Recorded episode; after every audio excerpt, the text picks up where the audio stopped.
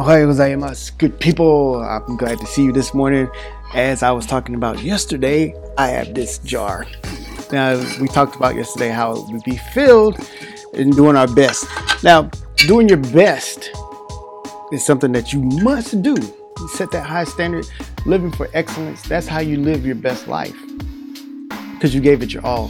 When you don't give it your all and you're doing the things that you do and you kind of just like taking the back seat and just letting life do whatever. You feel you sometimes get regrets when there's mistakes that happen. If you didn't give it your all, you, didn't go all in, and that mistake happens, you have regrets because you could have did better, right? But like I said, this kind of represents us and our calling and our potential, right? The world needs us, and we have to give it our all. And what I have here is our energy, our our our our ikigai, our things that we want to do, our reason for being. All right. Now, if you look at this and you look at that, what do you see? It doesn't really add up, right? These are Orbeez.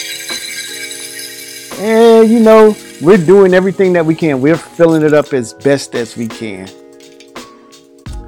Right? and if you look at it, doesn't quite add up.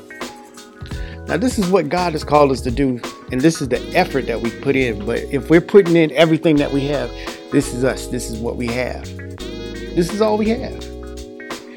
And although we didn't fill up this thing, if you know about Orbeez, if you have kids or you know about Orbeez, once I add water to this, which is God's hand, when we're doing the things that we need to be doing, when we are trying to fulfill that purpose.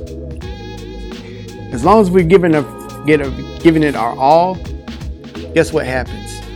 God will uh, pretty much fill in the rest.